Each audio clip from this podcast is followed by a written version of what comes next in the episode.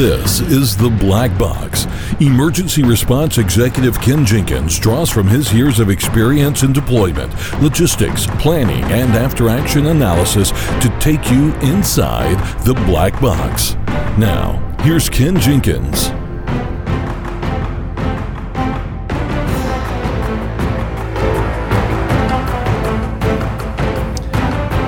Welcome to the Black Box. My name is Ken Jenkins. I'm president and CEO of Ken Jenkins LLC. And we're here to talk today about the Black Box with regards to really kind of dissecting the station response in the aftermath of an aircraft disaster. So, we're going to look at the highs and the lows of what happens to a commercial airline response at an airport when a plane crashes on property. Today, my guest, and I'm very thankful to have Mr. Greg Klein. Greg Klein is retired from American Airlines and was the general manager for Little Rock, Arkansas, when American Airlines Flight 1420 crashed on landing on a rainy night, June 1st, 1999. Greg, thanks for being here with me. Glad to be here, Ken. Thank you. And Greg and his team had an outstanding response to uh, the accident. And, and rather me just ask a lot of questions, I would like Greg to share with you a little bit of background on what happened June 1st, 1999. If you'll take us back to how you heard of the accident and the initial things you had to do and uh, the response. Okay. Well, first, uh, it was uh, right after a holiday, and uh, loads were really full. We worked a hard day that day. And as I uh, left work, 7 o'clock or so in the evening, I uh, wanted to stop and see one of my sons play baseball. And as I was sitting there, instead of watching the game and concentrating on what they were doing, I was more into the storms that were running up from the south. And my whole goal was I hope my terminating flights get in there that night because we had a ton of people trying to get out of Little Rock that next morning. Get home uh, on the way home from the ballpark. It was a, a, a, horrible storm that kicked up. It was raining, and these sheets were. At some points, I was really thinking I had to pull over. It was raining so hard. Got home popped open a cold beer and I was going to just relax, and I think I fell asleep before I even uh, took a drink. It was a matter of minutes later. My uh, one of my sons came up and said, "Dad, you got to wake up. The airport's on the phone. Uh, the kids from or the people that work for you want to talk to you." Um, the girl that was working operations, uh, her first line was, "Greg, the, the the plane landed. We saw him go past the window on the runway, but we can't get him on the radio." My initial thoughts were with with the rain going on that possibly he slid off the runway and may have been stuck in the mud. He was too busy to talk and respond on the radio. I told her I would be there momentarily. Ran back to my bedroom and packed a, a suitcase uh, with a few days worth of clothes because I had been involved in a plane that slid off a runway once before in my career. And um, as I was heading out the door, um, the phone rang again, and it was. Uh, the girl again that worked in operations, and she said, "You got to get out here quick. We uh, we smell a uh, electrical fire smell coming from that end of the runway. That end of the runway in Little Rock was kind of blocked by trees. We couldn't see it from the operation area. So well, you didn't even know at this point there had been an accident. You just know the nope. plane wasn't at the gate. It it had landed, but we had no idea where it was. And he wasn't responding to us. Right. So uh, quick drive across the city of Little Rock and uh, in the storm. And when I approached the entry to the airport, the runway that they were on was uh, it was lit up at the very end of the runway, a real bright white. Um, couldn't see any flames, but I could see this bright white light coming out of the area off the end of the runway, which is down right on the shoreline of the Arkansas River. Got to uh, my office and uh, actually drove right up to the uh, jet bridge area and when I went in to talk to the agent, I asked him what happened to the MD-80 because this was around midnight, and I was assuming uh, it was an American Eagle flight that was landing that was due in there around 11:50. Um, she said that flight had canceled, and it was our MD-80 that was over the hill. when I was uh, talking to them back at home, I had asked her if she would pull a name list so I would know who I was dealing with. And uh, then she should call our corporate headquarters in SOC, and, and that's what she did. So I, my first uh, first thing I did when I got in there was I reviewed uh, the name list to see if there was any dignitaries from the city that I might know, so I would know if I had to deal with that. Um, I had at the time three managers. Two of them had already shown up, and they were at uh, one was at the scene, one was upstairs dealing with some customers that were in the gate area waiting for the plane to uh, pull up to the gate. Um, and um, she came down moments later, telling me she goes, "There, there." One of them's on a cell phone, and he's saying there was an accident. Ironically, that that was a time of uh, our life where cell phones were just being introduced. I didn't even have one at that So, time. so one of them on the phone was one of the survivors. A survivor. A we still didn't know that the plane crashed. You just knew it was m- missing, so to speak. I, I think at that time I, I knew it had crashed. Okay. because of the, the light I had seen, uh, the magnesium in the tail of that plane was burning. Um, didn't know how bad it was. Um, I had a manager that had left right before I got there, and he was supposed to be coming back to give me an update to tell me what he was seeing so that I knew what I was dealing with. Reviewed the list, name list, got on the phone with uh, corporate headquarters, uh, SOC, and from that point on, I don't think that phone was ever hung up for a couple weeks. We were we were in constant communication with them, uh, providing whatever information they wanted from So us. did you, set that bridge line up as, uh, or that phone line at- like a bridge line? So it was like, on, was it on a speakerphone where you could contact? It was in my office at the time. It's a small operation there. We didn't have a big conference rooms, so it was a s my office. It was a speakerphone, and actually within hours, the airport came in and dropped a few more phones in out of the ceiling for us, so that we'd have more communication lines. Okay. So when you were looking at the passenger list and, and the crew list, um, was it a full flight, Full. empty flight? The only only open seat was the, the jump seat. So you had 145 passengers 140 and people crew. plus five, five crew. Yes. Right. Okay. Um, as the evening wore on, and so you know uh, the accidents occurred, whatnot. T- tell us what happened as the employees started to come in. What you started to do with those employees. So first, I had my employee that was there start calling employees in, um, and my initial reaction was get everybody in. Uh, she had about five or six people en route, and she came in. She was a little upset. One of the employees said that they didn't think they could deal with an accident and they weren't coming. First, I was a little upset, but then I, I don't know why, but I said to her, "Fine. From this point on, tell her and everybody else you call, I need them here at 4:30 in the morning, and they're gonna have to start working the ticket counter because we have flights that are supposed to leave at six o'clock. Not even thinking that the airport could be closed. So you're managing the, the the accident response, so to speak, from the airline perspective, but at the same time looking at your morning flights in operation to keep that going. Correct. Right. So when we come back from the break, we're going to talk with Greg more in detail about what the response was like from American Airlines at the Little Rock station.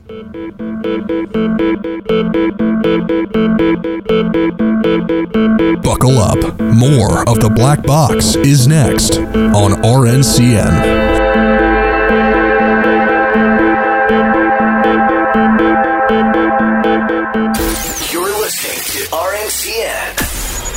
Digital destination for premium talk radio. You're tuned in to the Black Box with Ken Jenkins on RNCN. So, Greg, your employees are starting to arrive at the station to help with the response. Did you actually send employees to the accident scene? Actually, yeah, I did, and my manager, who was there first, who went to the scene, actually took the four gentlemen that were uh, men and women that were working on the ramp. They were down there at that point. People that came later, we assigned them to areas like a triage center, uh, a gathering point for the friends and relatives, and uh, just different things that we needed done with customers. So you had folks uh, setting up the Friends and Relative Center, the FRC as we call it, at the actual crash site. What were your employees doing there? Small airport, uh, minimum number of people at the crash fire and rescue facility. And they took my employees and actually started giving them assignments because they were waiting on their help.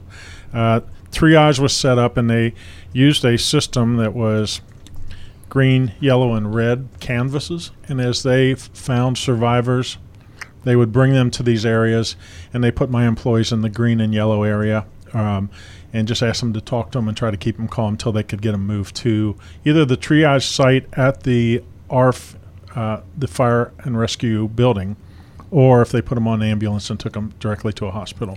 So some of the terms we use are the FRC Friends and Relatives Center, where friends and relatives go for information. We also have the Passenger Gathering Area, or PGA. ARF refers to the airport rescue firefighters that were on scene. Correct. And as we're talking about airport rescue and firefighters, and you talk about the triage, how did that impact your employees having to do that work? I'm, I'm assuming that they didn't know that they would ever be called to do that. Tough work, and um, we really didn't prepare our employees for that type of work. Um, the majority of accidents, they don't want the employees around. It's the professionals that do that work. And I think it's the NTSB that keeps us away from it because it is a, a crash site. Sure. Um, and so I, I had people who, uh, one person never ever came back to work. She couldn't deal with it after that. Um, another one had a problem going anywhere near a cockpit. Uh, Oh, from what she saw there. So uh, basically thrown into a situation that unintentionally probably weren't supposed to be thrown thrown into. Certainly, probably not part of the airline emergency response plan, but by the uh, airport rescue firefighters on scene Yep. that did that. So as the night went on, you have this aircraft is a Super 80 aircraft. There are 145 souls on board. There were nine fatalities at the scene, and two f- people that died a few days later as a result of their injuries. What was going on in terms of finding out who the survivors were versus the fatalities, and, and how did you, as a station manager, general manager, work through that? As I sent people to different locations, and when my supervisor came back before he returned to the scene, I, gave him a handful of my business cards, and I told him if there's anybody that needs to talk to me, here's a contact for them. Um, an hour or so later, I get a phone call from a lady in a hospital in the Little Rock area, and she goes, "Don't take this wrong." But I'm asking who's going to pay for the work we're going to do here. Should I get insurance from her, or are you guys going to pay for it? Um, not knowing that correct answer, uh, I guess dancing on my feet, I told her I'd pay for everything as long as she would send me a fax every time she admitted someone so that I knew where they were. That started um, a night where my fax machine never never stopped. I had my administrative assistant finally got in. I had her call every hospital that was there and ask them to do the same thing, and they all did.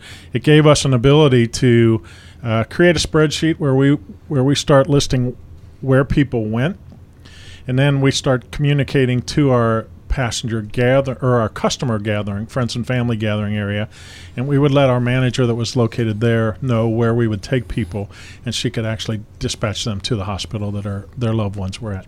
So a, a unique situation with the accident, one we didn't talk about earlier in this, when the plane landed, and this was prior to, this was 1999, so long before September 11th, and, and some of the things that happened as from a security standpoint after September 11th, is passengers and family members, anybody could go through security and go wait at the gate for the arrival. Was before it was a sterile area. And correct. the family members, many of the family members were at the gate and actually saw the plane land. Is that correct? correct. So then they're getting phone calls from their loved ones saying, you know, hey, I was just in an accident. How did the reunification take place where you're finding survivors after being triaged Right. at the scene? How did they get matched so- up with their family? So um, my manager that was in the gate area asked them to go to the designated location. And then she came back and she went to the triage area where I had a, an agent working. Uh, they start providing me with the information to update the sheet, and as the um, as the triage center determined the people were okay to leave, that we had buses running them to this location where they would be um, reunited with their family and friends. And how long did this process go on for that night? Actually, I went on all night. went on all night. Um, I think that it was somewhere around three or four in the morning when uh, someone on the uh, conference call from our headquarters said, "You know, at some point you're gonna have to determine where everybody is," and that's when I advised them. I have the spreadsheet going, and at the point, I think I knew where there was, I knew where everybody was located, at, except maybe 15 or 20 people. And I remember, with with the exception of those fifteen or twenty people, and I think within that small group that we couldn't find where they were. Right. Um, tell everyone about the one individual that left the scene and where he went and how you found out. Okay, just so you know that the environment we were in, it, it, the plane dropped off of a, a uh, the end of the runway, and it dropped probably 30, 30 feet, 30 yards down a hill, and it was on the banks of a, uh, the Arkansas River. This man got out of the plane, one of the the manager was down there. He said, "Who should I call about my stuff?" And he gave him my business card. He wandered up a hill, walked down the runway, went out a gate that was open where the fire trucks and ambulances were coming in. And he walked up and found a Holiday Inn and got a room and said he was tired and he was going to bed. He called me the next morning, and I w- it was one of the names I was looking for. And he said, "Hey, this is Joe Blow, and I'm just calling to tell you that I, I'd like to go home. I'm I'm tired and I've had a rough trip." I said, Where are you right now? He said, I'm over at the Holiday Inn. I got a room for myself. He goes, Will you let me fly without shoes because I lost my shoes? So he lost his shoes in the evacuation, but he just needed to be in the comfort of a bed, get cleaned up, and get some rest. Exactly. Wow, amazing story. So for your employees, they're they're responding. I mean, they're they're all night with you.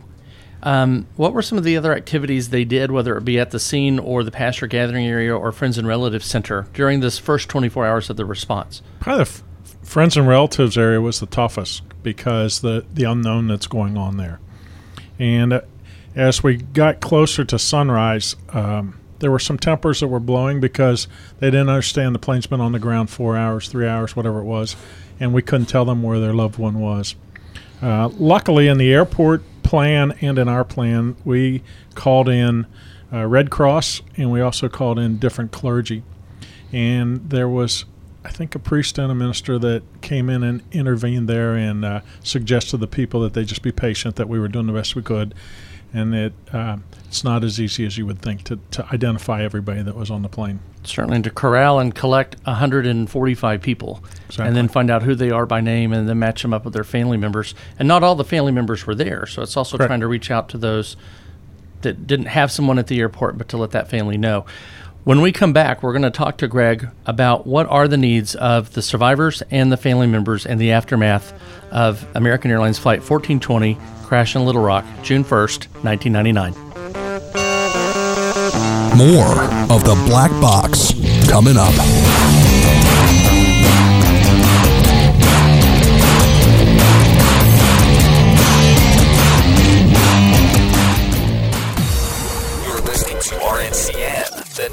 Source for premium talk radio. Hang on tight. You're listening to the Black Box on RNCM. So, Greg, you're talking about uh, taking care of the passengers and their families and triage and, and how your employees were pulled into that. What were some of the immediate needs of the family members outside of knowing, I want to know if my family member was on the plane, but what were some of their immediate basic needs you guys took care of, not only for the families, but for the survivors that were being triaged and ready to be released? Oh, number one, they, they wanted to know if they survived. Uh, they wanted to know where they were. Uh, and so as we got information on, we, they, the, the pastor was either brought to the uh, gathering area, and so they knew where they were and they had an idea of the condition then. Or if they went to a hospital, we were saying they're at this specific hospital and you're on your, you can go there now to see them. Um, that was probably the the two things they really wanted to know: condition and where they are. One of the things that you had mentioned earlier was that there there wasn't a lot of manpower, and one from the airport. One it was a very small fire department.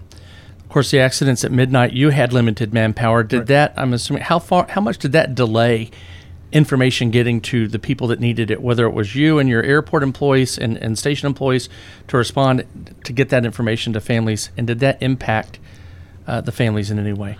I think that, it, like I said earlier, it, it took all night to get information. I, I, as people would be triaged and be released or sent to a hospital, the data would come to us, and we would slowly get it into a spreadsheet so we know where they were, and we would share that with the uh, gathering point as we got it.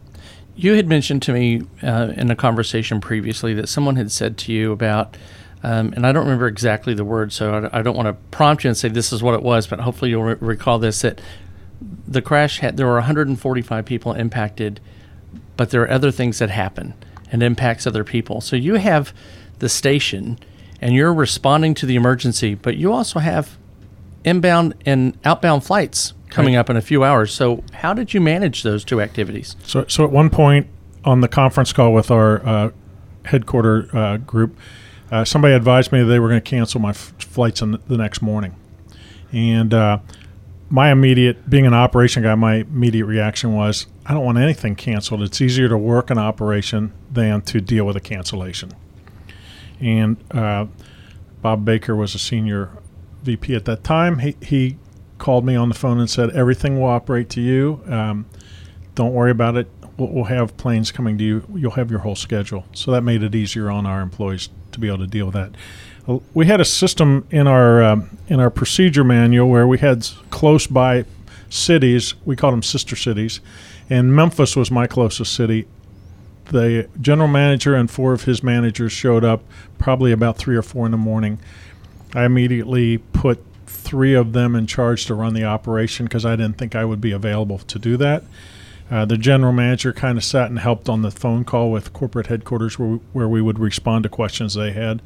And I put their fifth person in, in with my administrative assistant to help her with administrative work. So, for the passengers that are coming for their departing flights, what, what was their demeanor like knowing that an accident had taken place?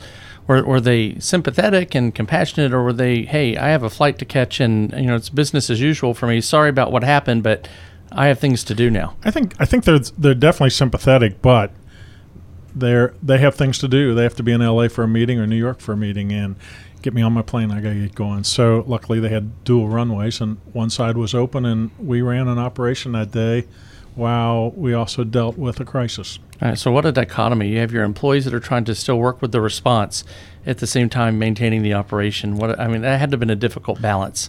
Yeah, the, the guys who were running the ticket counter told me that people were having a hard time dealing with this. So I quick got on the phone and we had uh, a group of people sent in from Dallas and from San Antonio, I think it was. They sent sent employees in who actually ran our counter for a week or two. While I could have some people sit and talk to my employees and get them back into the game. So one of the challenges outside of the emergency itself, because that's a challenge I, I know in and of itself, is Little Rock is a small station, and when we say small, you had a, a, lot- pretty healthy number of flights. But what I mean, you have a lot of regular passengers that come through. So your folks, and including you, you know these people. We so do. did that add a personal element that maybe you guys hadn't anticipated before? It, it does. I think we were a, a week into it, and one of my supervisors said, "You know, I quit wearing American Airline T-shirts or sweatshirts because I'm embarrassed. I'm afraid I'll know somebody who hmm. was involved in the accident, and I don't want to deal with it right now." So I mean that that would have to be challenging because I know being in the airline industry and we're a small family, we take great pride in the carrier that we work for, and We then not to be able to wear something like that is is a challenge for us. What would you want to share with folks that are listening today that might be a station manager at an airport? Um, uh, an airline employee that's tasked with responding to an emergency, some things that you learned that you didn't necessarily have in the manual, but you want to share that knowledge with people today. I think I think it can be in any industry, a- any walk of life. You know, you have to be prepared. Preparation is key for uh, any crazy thing that could go on in your life, and the more that you prepare, the better you're going to react when that emergency hits you. Um, you know, I, I think that in a in a if you're managing people and there is a crisis like we were involved in, besides preparation, I think that leadership is is essential. Um, you have to be an effective leader and you have to work with your people because you can't do it by yourself. You need them there to be part of your team. You had shared with me in that vein and talking about leadership, about um, climbing over the hill. Would you share with everyone that story? I, I after the accident, I used to I used to tell people I try to treat my employees so that they will go over the hill with me, and they would look at me like I was a little strange.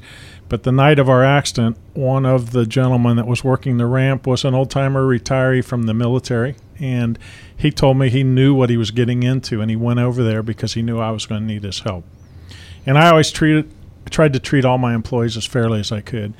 Um, he had told me at one time afterwards that the previous general manager always said that we worked for you, for her, and he said we always felt like you you thought we worked with you, and so he said I don't know that I would have gone over the hill for her, but I would go for you in a second. So that that gave me that line. I'll do it.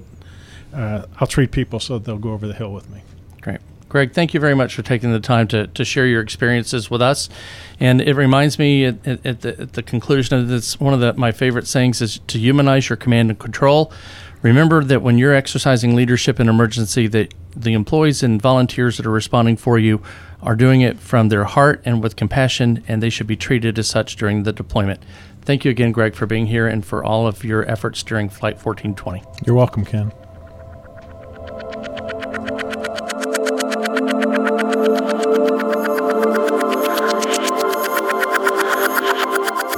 Information on the Black Box with Ken Jenkins, visit us online at kenjenkinsllc.com or find us on Facebook and Twitter.